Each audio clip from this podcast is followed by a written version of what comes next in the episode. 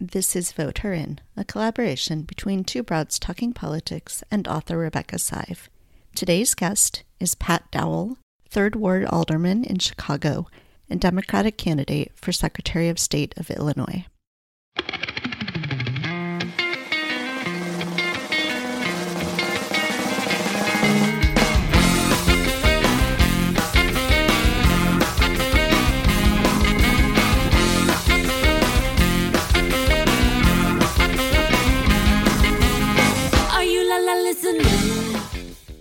Hi, everyone. I am Kelly. This is Vote Her In. Vote Her In is a collaboration between Two Broads Talking Politics and Rebecca Sive. Uh, Rebecca is the author of Vote Her In, Your Guide to Electing Our First Woman President. So I'm going to turn this over to Rebecca now, who will introduce our guest. Hi, Rebecca. Hi, Kelly. I'm glad to be here on this beautiful summer evening and with our very special guest who I think wins the award for the most beautiful background that we've had to date. I mean, orchids and motivational messages. It's wonderful. That is uh, Alderman Pat Dowell, who is an alderman the Chicago City Council, has served there since 2007. And importantly, she is now running in the Illinois Democratic uh, Party primary for Secretary of State. And I, I want to just read a little introduction um, of Pat to you uh, because I think it's important for everyone here to just sort of understand, among other things, there is uh, in 2021, this is my own opinion, of plethora, maybe is that the word, of wonderful women in public office, running for office, really uh, uh doing the right thing. So, and so here's Pat's background for you. Um, Pat Dowell, a lifelong, and I know that from personal experience and distinguished public servant, has the answers for us. That's her website uh, statement, and I'm sure she does. Pat was a senior city planner, the head of several not-for-profits, as well as a social worker and uh, university instructor. Instructor, excuse me. She's a graduate of the University of Chicago Master's Program in Social Service Administration, as well as uh, receiving her BA from the University of Rochester. So importantly, in her role as alderman, and for those of you who aren't from Chicago, alderman, there are 50 aldermen in Chicago. It's obviously a very big city and it's really like running your own little city. I, you know, because there are upwards of 50,000 residents or so in each ward. And in addition to serving her constituents, Pat is the chair of the City Council Budget Committee, uh, overseeing literally billions of dollars in municipal expenditures. So she's a legislator as an alderman, but an executive in her role as the chair of that committee. And what we're really going to focus on this evening is this favorite uh, topic of ours, which is women seeking executive office, serving in executive office.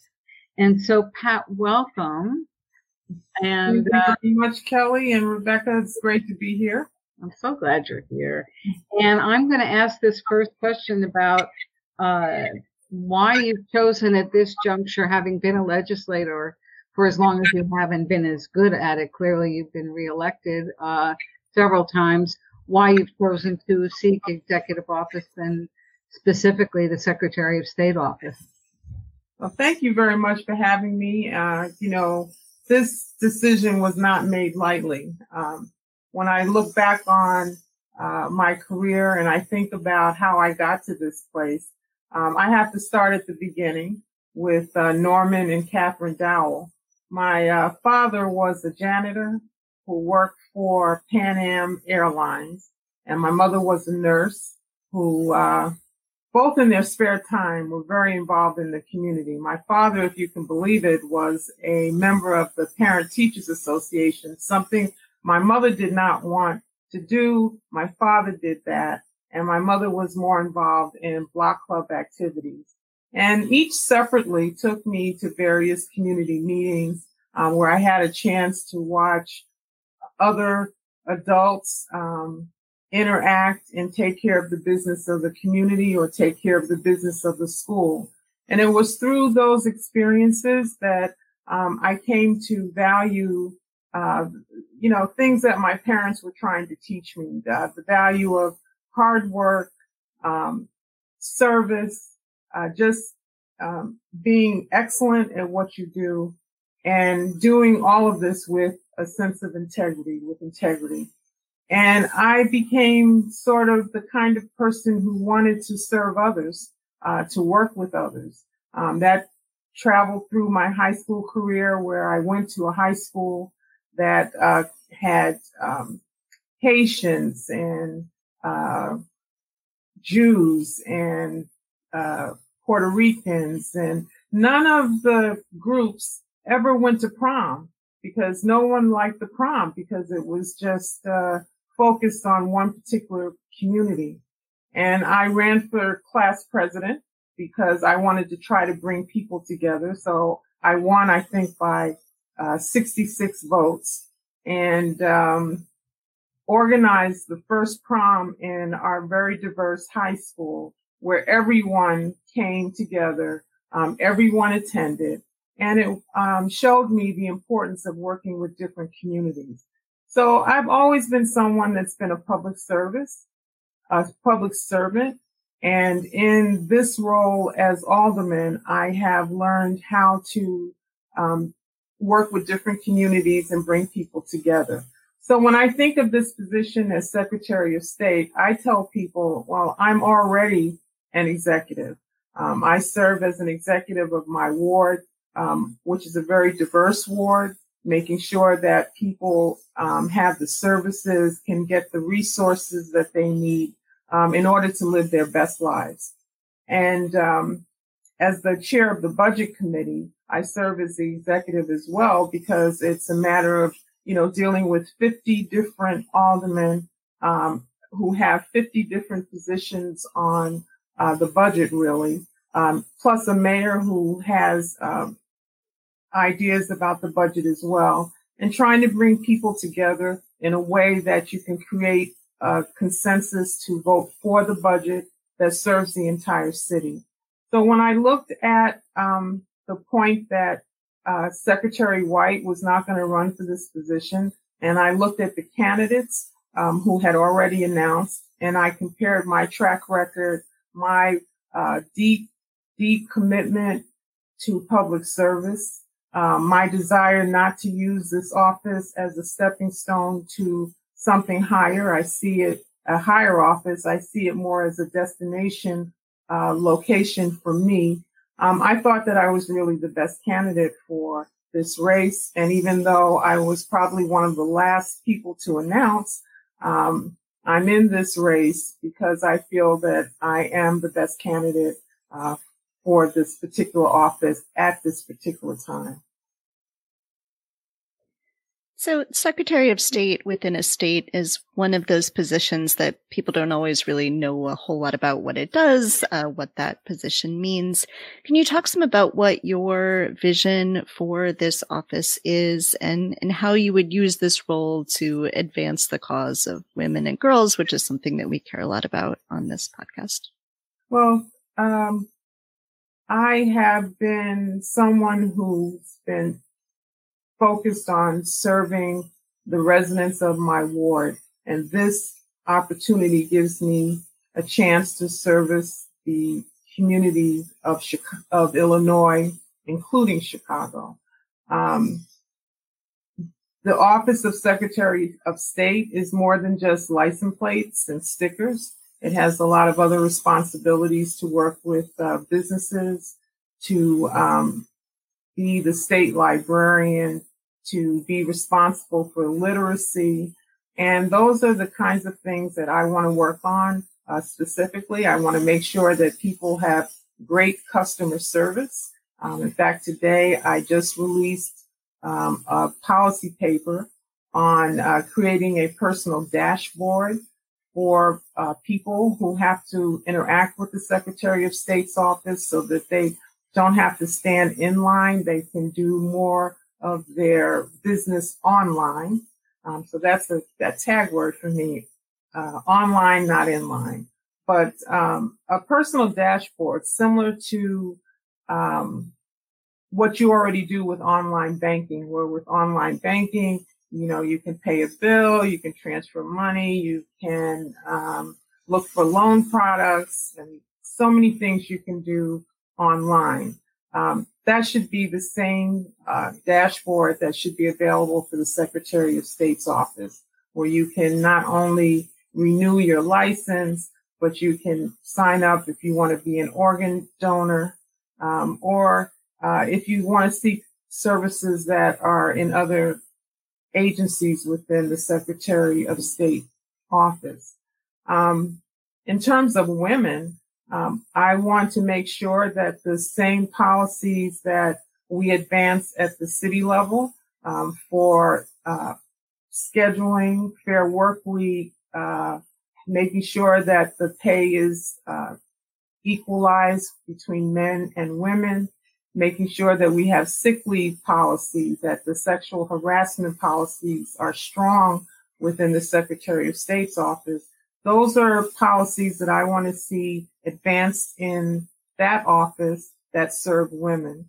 I'm also interested in providing opportunities for young girls and boys uh, to learn about civic participation, uh, how our government works. So I look to provide opportunities as I do now within my office uh, for young people to learn more about uh, our government uh, at the state level.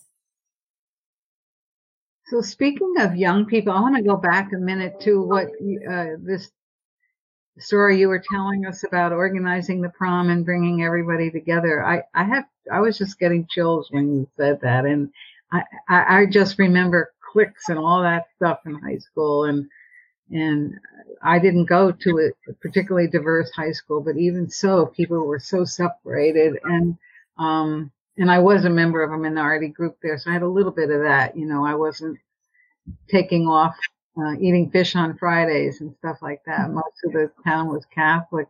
But can you tell us and our listeners, how did you, you know, with the young age of 17 or 18, how did you go about organizing and convincing people that they ought to come together and, and celebrate together? You know, all through high school, all through high school, I was a, uh, a jock. I, I played, uh, volleyball. I played basketball and that puts you in situations. I also sung in the choir and um, was part of the newspaper team.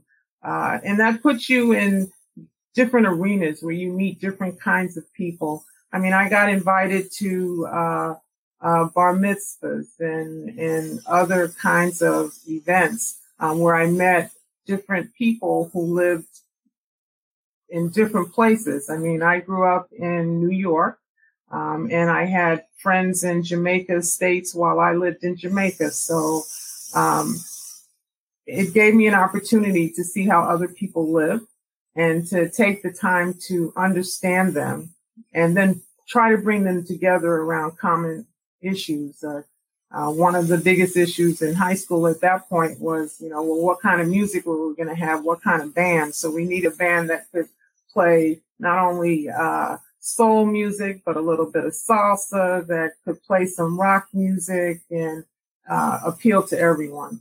So I learned very early on that skill of consensus building, of bringing people together. And uh, that's a trait that uh, I have found to be of value to me as I have uh, tried to improve my community and other communities in the city of Chicago.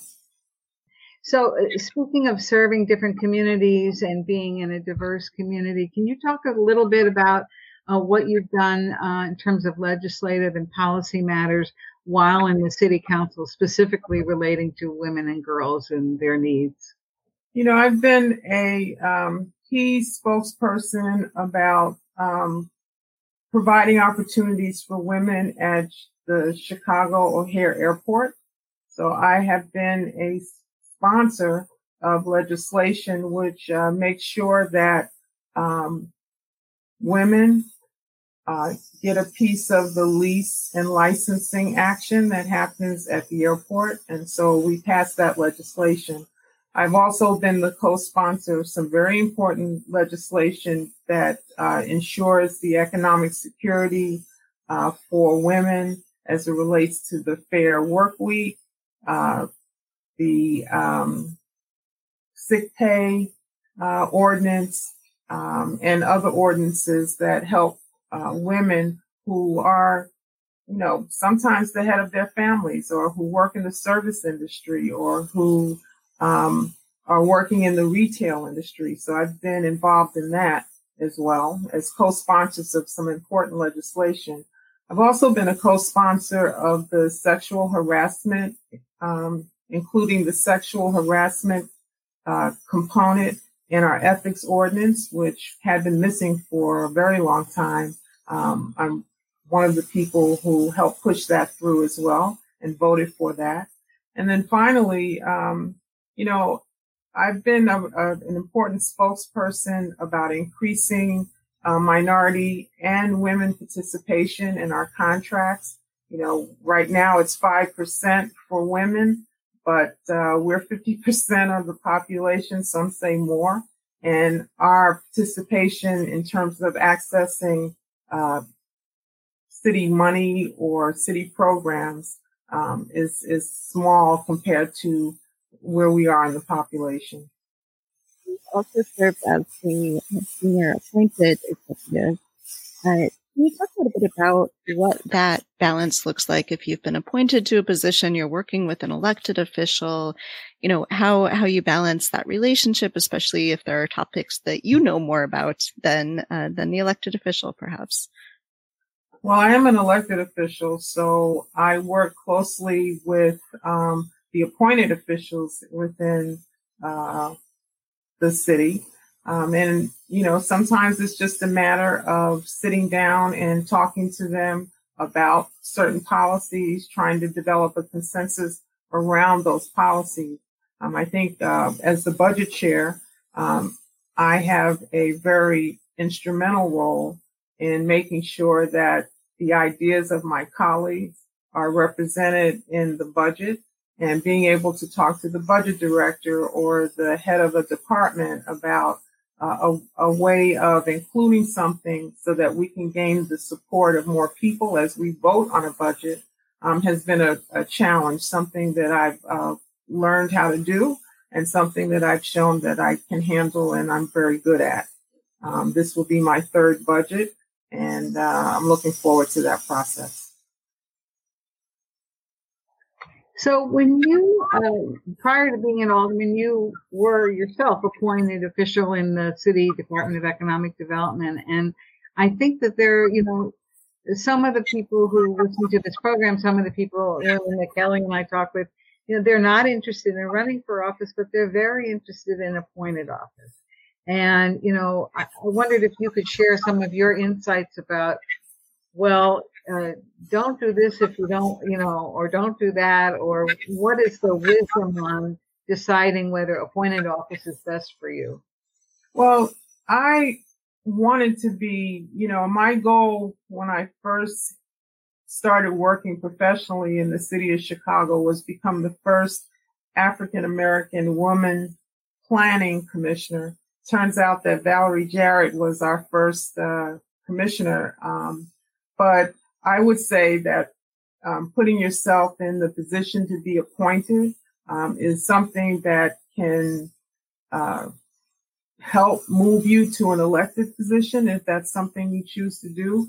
Um, but I think the key is, you know, making sure that what it is that you're involved in, that you're very passionate about, um, that you have the ability to work with people at the top of the food chain and at the bottom of the food chain, that you are someone who takes the time to fill a void.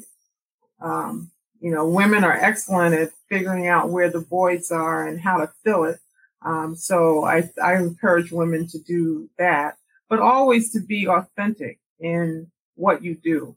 That um, when you show that you have the authentic, authenticity to make something happen or you show that you're authentic in the role that you're in, other people will notice that.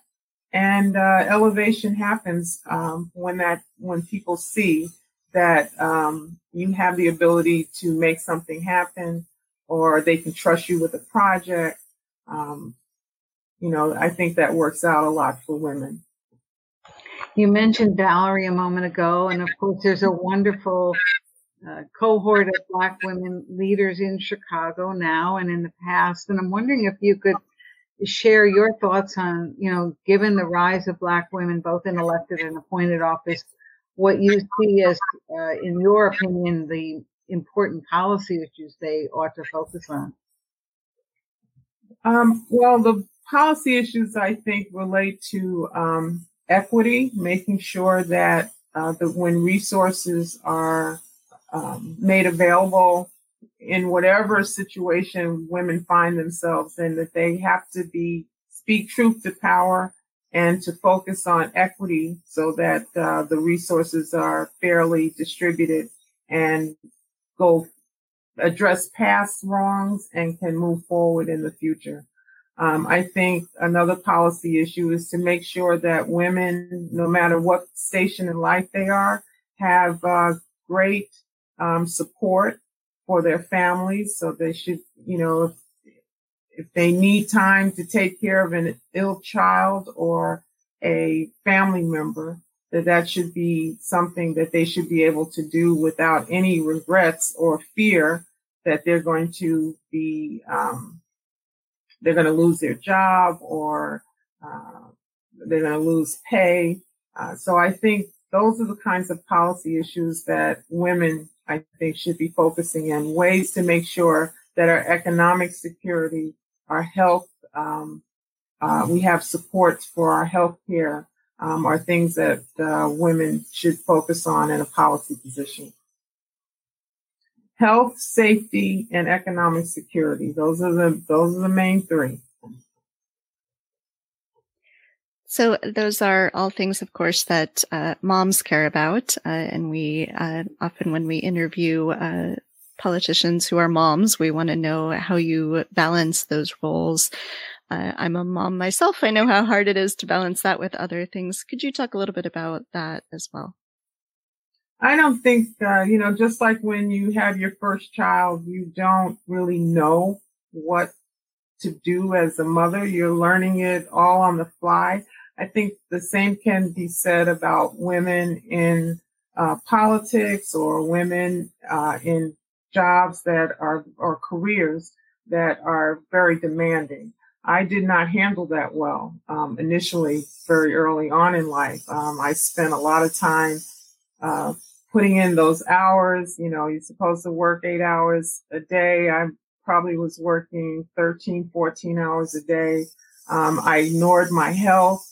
Um, and I would say that uh, the balancing and juggling of, of working and taking care of a family can be done but you have to pay attention to self care. You have to pay attention to sp- spending time with your family. A lot of women don't do that. And uh, we suffer the consequences either in how our children uh, self actualize mm-hmm. or in how our healthcare suffers, our health suffers. And, uh, you know, I've been a victim of that. And I try to tell young mothers, um, all the time, you know, take care of your family, do you, do you, um, and everything else will fall in place. Mm-hmm. You know, when I was uh, interviewing various uh, public officials for my first book, Every Day is Election Day, one of the uh, points actually uh, Illinois Attorney General Madigan made to me at that time, we also talked about, you know, she was had young girls at that time, and she's one of the things she said that really stuck with me on this point is uh, no one's dreams are more important than yours. That that in that seeking balance, you don't forget you, do you is you know, just what you just said, and I thought that was a, a really powerful um, statement about how to at least think about how you're going to approach public life and a family. So before we close, is there anything else you want to uh, share with us here. And then a hearty thank you to you for sharing this time and being with us and telling our listeners about you and the race you're running. Yeah, well, you know, one thing I would like to share, Kelly and Rebecca, is the importance of women mentoring other women. Um, we did not talk about that in great detail, but you know, when I look back at um, some women that I have mentored who are now in really good positions, um, I was just at the Cook County Bar Association dinner uh, on Friday, and the young woman who became the president of that organization, Natasha Jenkins, was someone who worked as an intern in my office who I had an opportunity to pour into. Um, I look at uh, Juliana Stratton, who is our lieutenant governor, someone who I worked very hard to get in and support when she was a, a state rep. Um, I'm, you know, excited that she is our uh, secretary. I mean, excuse me, our uh, lieutenant governor. So I think um, one thing I would like to say is that it's very important for women to mentor other women. Um, we didn't get here on our own, and uh, that's something that we should keep top of mind. Mm-hmm. And on that note, the perfect note, this is something that we try to talk about a lot, which is women helping other women, women voting her in, right? In every place that we possibly can.